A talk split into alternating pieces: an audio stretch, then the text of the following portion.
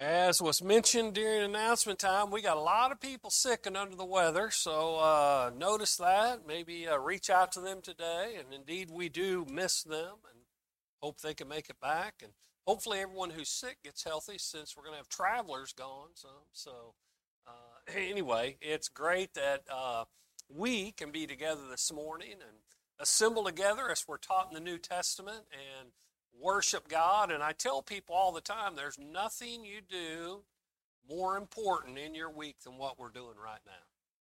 This is awesome that we're able to approach God's throne, and uh, it is just unbelievable that we can uh, worship Him and know that it's acceptable to Him. Well, we've been working through Ecclesiastes. I still haven't decided. Well, next week I'm going to be in Texas, Lord willing, but uh, I haven't decided if chapter 12 is going to all happen in one week or I might break it into two weeks. So uh, we'll see. But um, this week is rather interesting week in uh, chapter 11. And I think about it, you know, you just need to get on with things. You know, people put off everything. Put off this and put off that and find reasons why they shouldn't do this and shouldn't do that. You think in the very first part, he says, don't be wasteful uh, cast your bread on the surface of water, for you will find it after many days. Divide your portions to seven or even eight, for you do not know the misfortune may occur on the earth. I tell you what, Americans could learn that. Because usually they spend all they got and more and work themselves into. No, you got to put something back so that you don't know what tomorrow is going to bring. We can be in, just unbelievable in that and uh, so wasteful and not thinking about uh, how to be expedient and how to do what's right. I think about whenever I read that, my mind crosses a fellow named Joseph in Egypt, and God gave him uh, miraculously the knowledge of seven years of plenty, which would be followed by seven years of famine.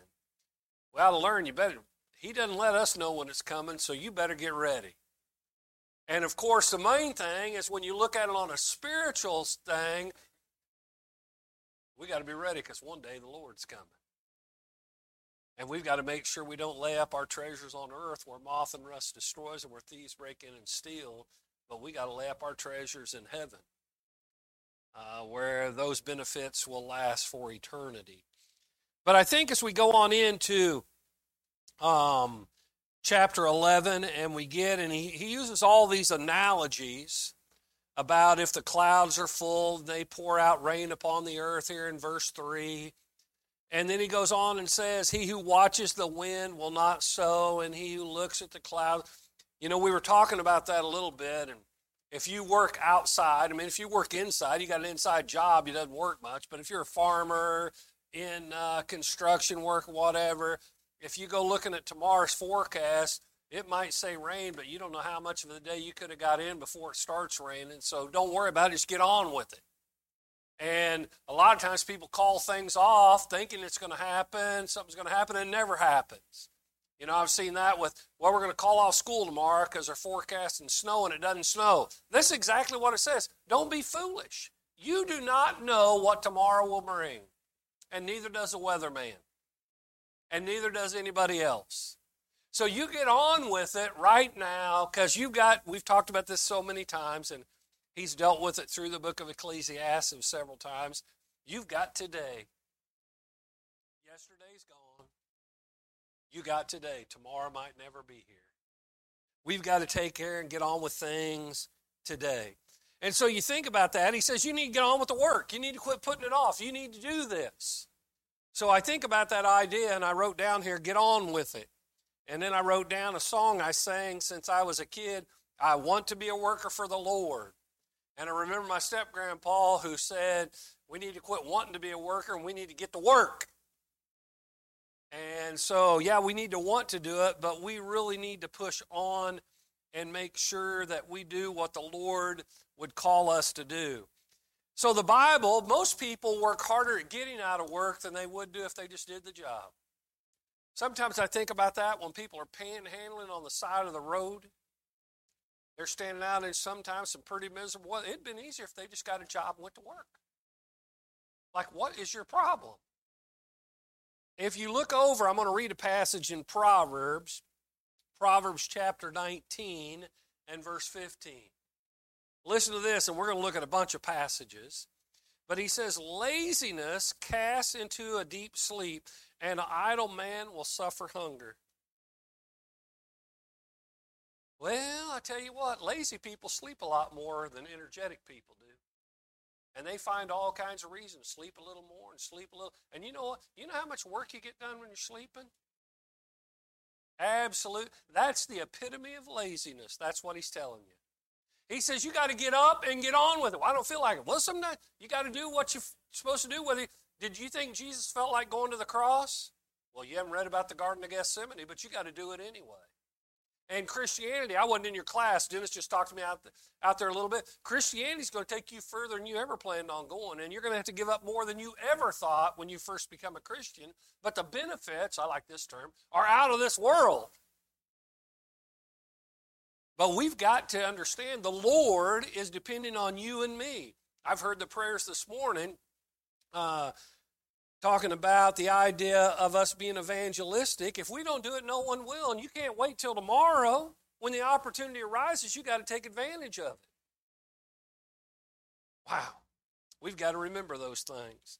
I think about another one, uh, one of the parables that Jesus tells in Matthew chapter 25 and he talks about um, the idea of these talents that are given to these people. And the one talent man is paid one of the greatest insults, from my perspective anyway, you wicked, lazy slave. Now, you, why was he wicked and lazy? Well, I was afraid. So fear can be the reason you're lazy. There can be all kinds of reasons. There, I'm telling you, there's no legitimate reason. So we've got to make sure we get on with the work. And I think about this one that we read here in Proverbs, uh, chapter 19 and verse, the idle man will suffer hunger. Yeah, you even see that over in Second Thessalonians 3.10, don't you? If a man doesn't work, what? Don't be feeding him. You know what? If you don't eat long enough, I bet you'll take whatever job comes. And it always amazes me when I'll see the placards at some. I'm not saying I've seen people that are serious about it, but I see they always say we'll work for food. Next time you see that, I don't care what job you cut, just tell them, hey, I tell you what, I might have a job for you. Ready? I'm telling you, 90% of them will turn you down right now. Well, I can't do this and I can't do this. You can stand out here and ask for everyone else's hard earned money. The point being is we've got to get on with ourselves. And there were people in the first century in Thessalonica who were draining the church. Brethren who were just planning on every other brother taking care of them. Wow, it's one thing if you can't take care of yourself, isn't it? And you think about it in James chapter 1, the last verse, verse 27 pure and undefiled religion in the sight of God is to, I'll quote the King James, visit widows and orphans. It don't mean make a visit, it means take care of them in their distress and keep oneself unstained from the world. Why widows and orphans, which really means fatherless there? Why? Because in their day and age, they couldn't take care of themselves. Well, if someone can't take care of themselves, we have a. But if they can and they don't, I guess they're going to go hungry. And that's what the Bible teaches, and that's what is true. I think about even on the spiritual level, I'm going to have you turn to a passage with me that we've read many times and we know, but I want you to see it again over in Philippians chapter 2 and verse 12 when we talk about work. Philippians 2 and verse 12. He says, So then, my beloved, just as you have always obeyed, not as in my presence only, but now much more in my absence, work out your salvation with fear and trembling. Is it going to take work to get to heaven? You know, you become saved, get in a saved condition by obeying the gospel, having faith after hearing the Bible, confessing that with your own mouth, repenting, and being baptized, have your sins washed away. After that, does it take work to stay in that condition? Like you never dreamed. Always when people say, well, it's easy to be a Christian, oh, they must not know what being a Christian is then. Because I've done a lot of things in my life, and being a Christian is the most challenging thing I've ever done. And when I think I got it figured out, it, there's another challenge that comes, and another challenge that comes, and another challenge that comes. And it's going to be incredibly demanding. Now, God never allows me to be tempted beyond what I'm able. Matter of fact, He always supplies a way of escape. That's how come you got to know the Bible so you know the way out. But we've got to work out our, even staying saved is going to take a ton of energy and effort. It isn't just, well, the Lord's going to save me. You know, I've told that silly story plenty of times about the flood and the guy in the house and you know, and he gets up in the second story and they send a boat and he gets on the roof, they send another boat and he's on the top of it. They send a helicopter and he didn't take anything and he gets before God and he says, Well, God, I was counting on you to save me. He said, I sent you two boats and a helicopter. What do you need? Sometimes we ask for things and we do things, but we're not willing to even take the effort to get in a hold of what God has given us as a blessing. So, even keeping your salvation, keeping our salvation, will take a lot of work. Oh, look at this one. I like this one a lot. Uh, 1 Corinthians chapter 3 and verse 9. Now, I've worked in my life done several things of physical nature. and let me tell you what, I've worked with people that I had to do almost all their work because they didn't do nothing. And a matter of fact, it'd have been easier if they just didn't show up. And I've had other people who, man, I'd work with them anytime because they'll do their part and they'll do more if you don't stay busy with them. They're getting on with it. So having the right coworker can definitely make the job easier, can't it? Or it can make it more difficult. So here in 1 Corinthians chapter 3 and verse 9, he says, For you are God's fellow workers. And he goes on and says that thing. You are God's fellow worker. Now let me tell you what. So your working partner is God. He's going to fall down on his part of the job, isn't he? Huh. He's not. Matter of fact, I think half time he's dragging me along. But let me tell you what he expects me to be. I'm not in this for a free ride. God expects me to be a fellow worker. We don't need spectators. We need workers. My dad used to say sometimes that person just appears to be a bump on a pew. They don't do nothing else. They show up and that's it. And they don't show up very often. But they're not going to get in. They're not going to volunteer for anything. They're not going to jump in there. They're not going to. A fellow worker. Well, if you can have the partner of God being your fellow worker, and you think about what he said up in verse 6, we know well. Paul said, I planted, Apollos watered, and God gave the increase or caused the growth. Fellow worker with God. Well, God's going to be my fellow worker. Is he going to know if I'm absent? He gonna know if I'm a bellyacre, complainer. He gonna know everything. Well, God, we need to be His fellow worker. And then I think about another passage of Scripture that really hits on that work aspect, because as Ecclesiastes, man, you got to be a worker. You can't use 150,000 excuses why you're not doing it. They're lame excuses. James chapter 2, verse 14 through 26. What's faith without works? Dead being by itself. It is totally useless. Faith without works is dead being by itself. Matter of fact, turn over to James 2. We'll just hit one verse real quick. Verse 20. Are you willing to recognize, you foolish fellow? Huh. That faith without works is useless. Let me ask you this if faith without works is useless, then what is a Christian that doesn't work? Useless. Christianity has great demands. And so we think about that. You know, I was always one of those people, if I was going to be on a job, doing whatever, I always think about old John Crothers. If you ever met John Crothers in Winfield, Kansas, he'd be an interesting guy. He's been dead and gone for years. But he taught me in grade school about fifth or sixth grade, something like that. And I always remember I'd show up, and my dad was always to the building early, and John would be there, come in there. And Uh, he served during World War II, caught part of a grenade, shrapnel in his knee and stuff. And uh, so he would come, and he knew I was going to come, and he couldn't bend to tie his shoes. So he'd always come and, kid, look at you tie my shoes. So I always tie his shoes every Sunday morning. Okay? Now, John was strong, strong. I mean, his grip was unbelievable.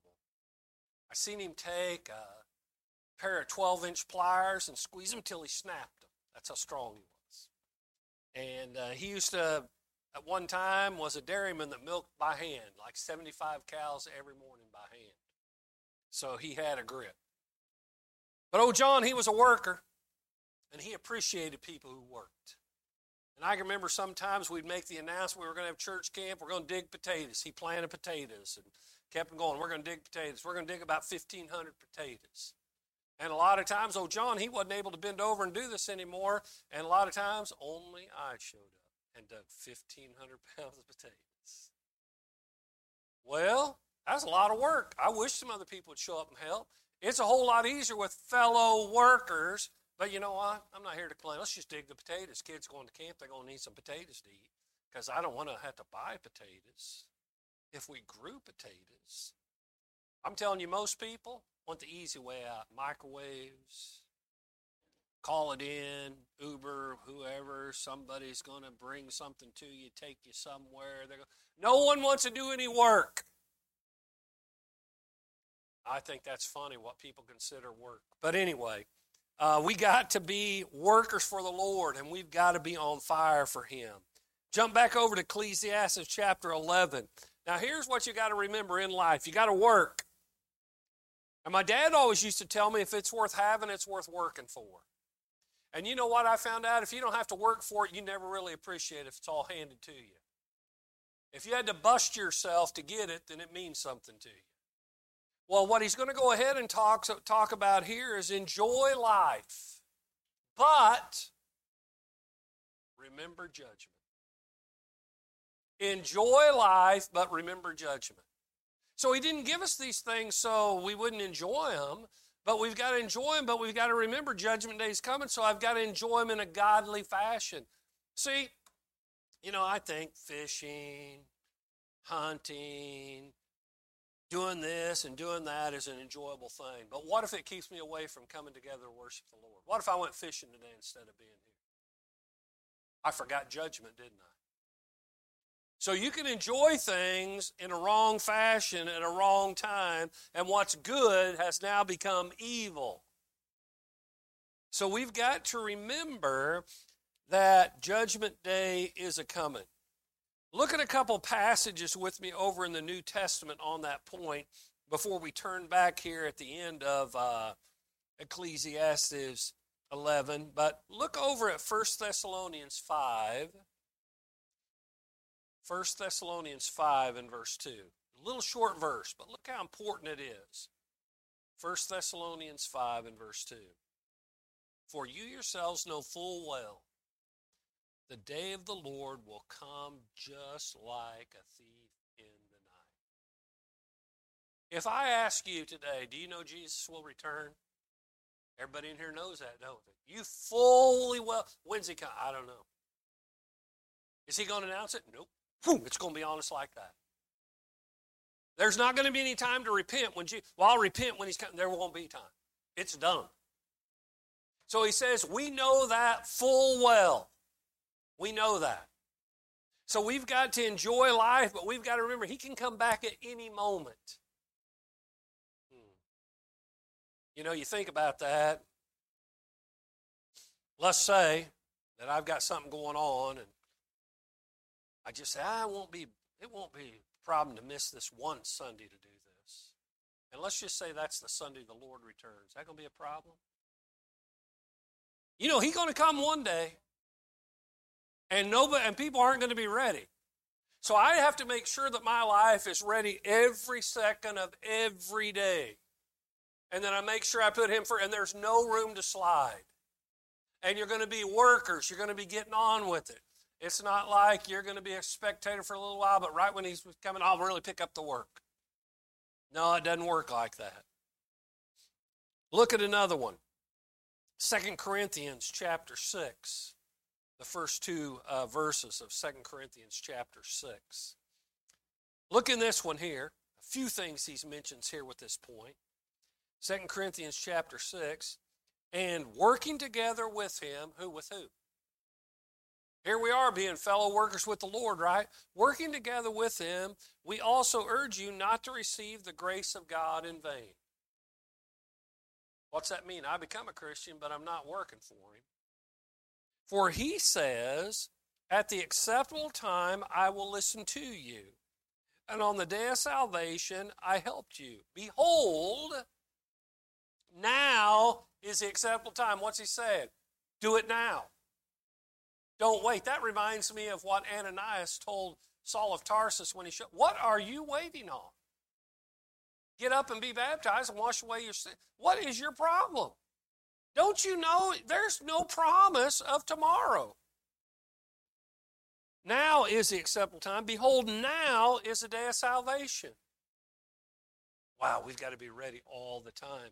Well, as Solomon in the book of Ecclesiastes, getting further and further in there, and further in this, he talks about that, and even talks about in this passage when you're a young man. You know, sometimes we excuse sin of young people.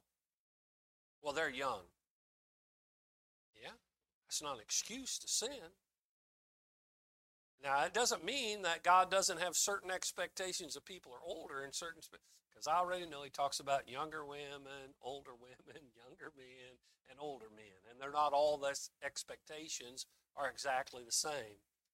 But you don't get a, well, they're just casting their wild oats. Well, they're going to be somebody casting wild oats when the Lord comes and they're in trouble. So we've got to make sure that we're living for the Lord, and I got to make sure I'm right. You know what happens? A lot of times we worry about everyone else not being right with the Lord. Now, not that we don't need to be concerned about it, but I got to make sure I'm right. When we take the Lord's Supper, Lord willing, here in a little while, that's an important time, isn't it? All of worship's an important. But it says what I'm supposed to be examining is whoever's standing up here if their shirt's tucked in straight. Well, I got to see if their shoelaces are tied right.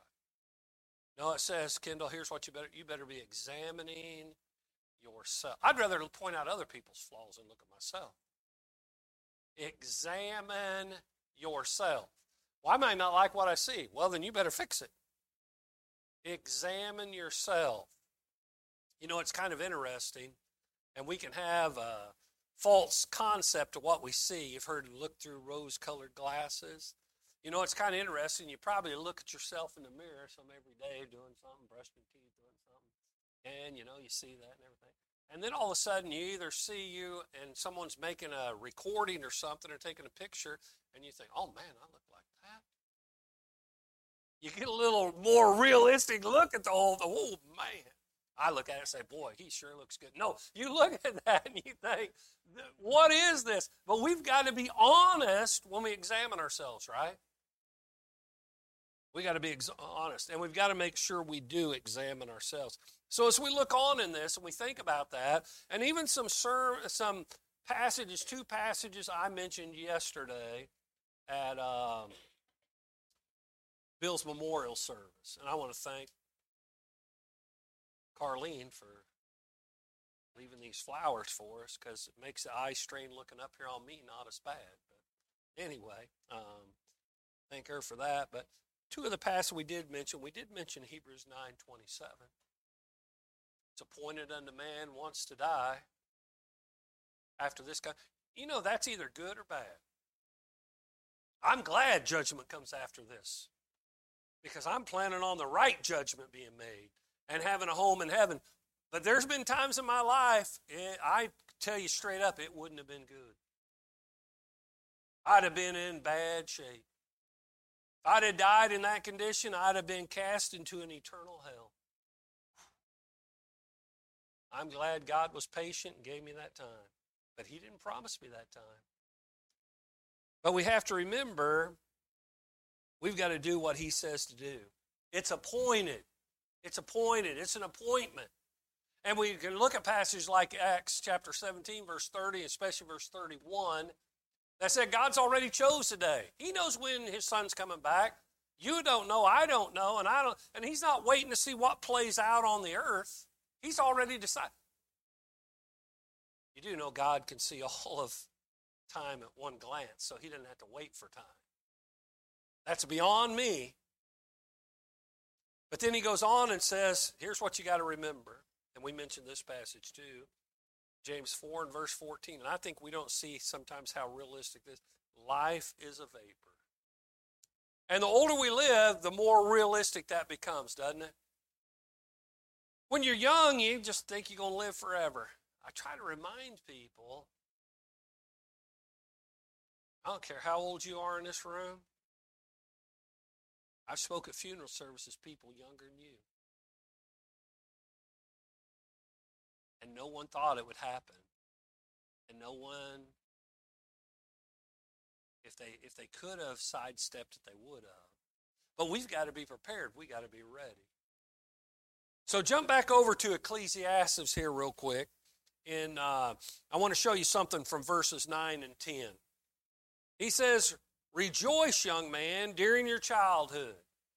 You know, kids need to have a happy childhood, right? I think about things, Tammy thinks they're silly. I think about little things, you know. My mom had this common practice at Easter time, and it was kind of different than anybody else's that I know of, but we'd go out and we'd make these little nests in the yard. We'd pull up grass and weeds and stuff, make this little nest. And when you got up in the morning, guess what the Easter bunny did? Left your stuff in that little nest. The Easter bunnies can't open doors and come in houses, so we weren't stupid kids like city kids. We had this figured out. And so, but my mom would talk about, so she'd go out there and get all that ready, and she'd have to shoo dogs off and cats off and all that. But as a little kid, see, I still have fond memories of that. You can think about all kinds of things. I think it's terrible. Some kids never have any enjoyment. They had a terrible life. Well, he says, I'm telling you what, here's how it should be. In your childhood, let your heart be pleasant during the days of your young manhood. You know, so I can tell you about things and, you know, this and that. And follow the impulses of your heart and the desires of your eyes. Yet, So that's within reason. Yet know that God will bring you to judgment for all these things. Woo! So let me tell you what, you need to do what's pleasant, what appeals to you, only if it's godly. Wow. Go on to that last verse here in chapter 11. So, remove grief and anger from your heart. How you do that? We mentioned another passage, cast all your anxieties or cares upon me. You got to give it to the Lord. You know, some things I can't fix. Now, I'm a guy who wants to fix stuff on, on all kinds of levels. I'll fix it. I can fix it. I can do that. But let's just get it. And sometimes people expect you, I can't fix that. You think I can fix that. I, I don't get to make people's choices for them. I can't fix that.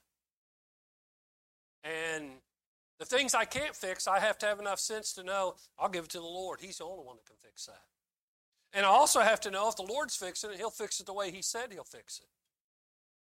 And so we look, so remove grief and anger from your heart and put away pain from your body. Wouldn't that be nice? What's he saying? You probably ought to take care of yourself a little bit. Sometimes you can cause grief for yourself, can't you? Has, are there some people that have health problems because of the ungodly they lived when they were younger?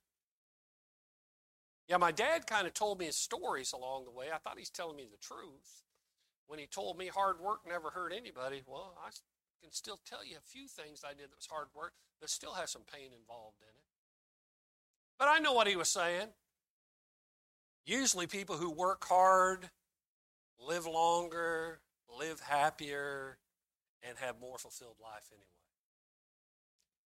And so here he says, because childhood and the prime of your life is fleeting. You know, we talk about that. I was talking to Dylan about getting a haircut. There was a day I used to have hair. There was. There was a day I didn't have to put these on to read. There was a day when I could leap tall buildings in a single bound. No, maybe not that much, but you know, still you look. I mean, no, I still I thank God for the blessings He's given me with physical health, and I can do a lot of things, but I can't do them the way I used to do. At half my age I'm now, I could do things that I can't even think about doing now. Definitely not at the rate of speed and the way I could do it then. Because you know what? Life's fleeting. And when you're young, you can do this and you can do that, and life's good, and you think it's never going to have an end. He says, Let me tell you what, you need to enjoy that, but you need to know it will change.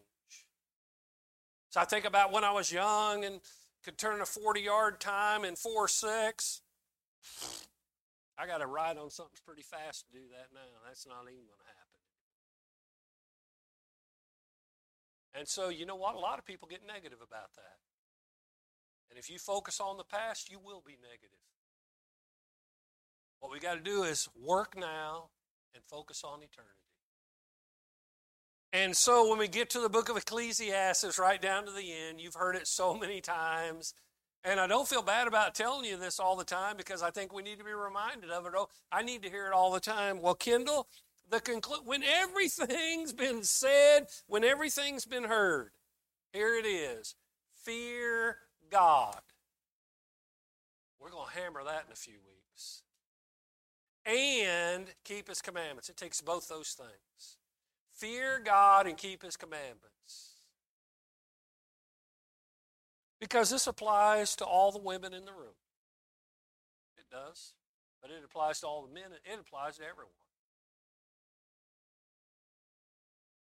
For God, Kendall, will bring every act to judgment.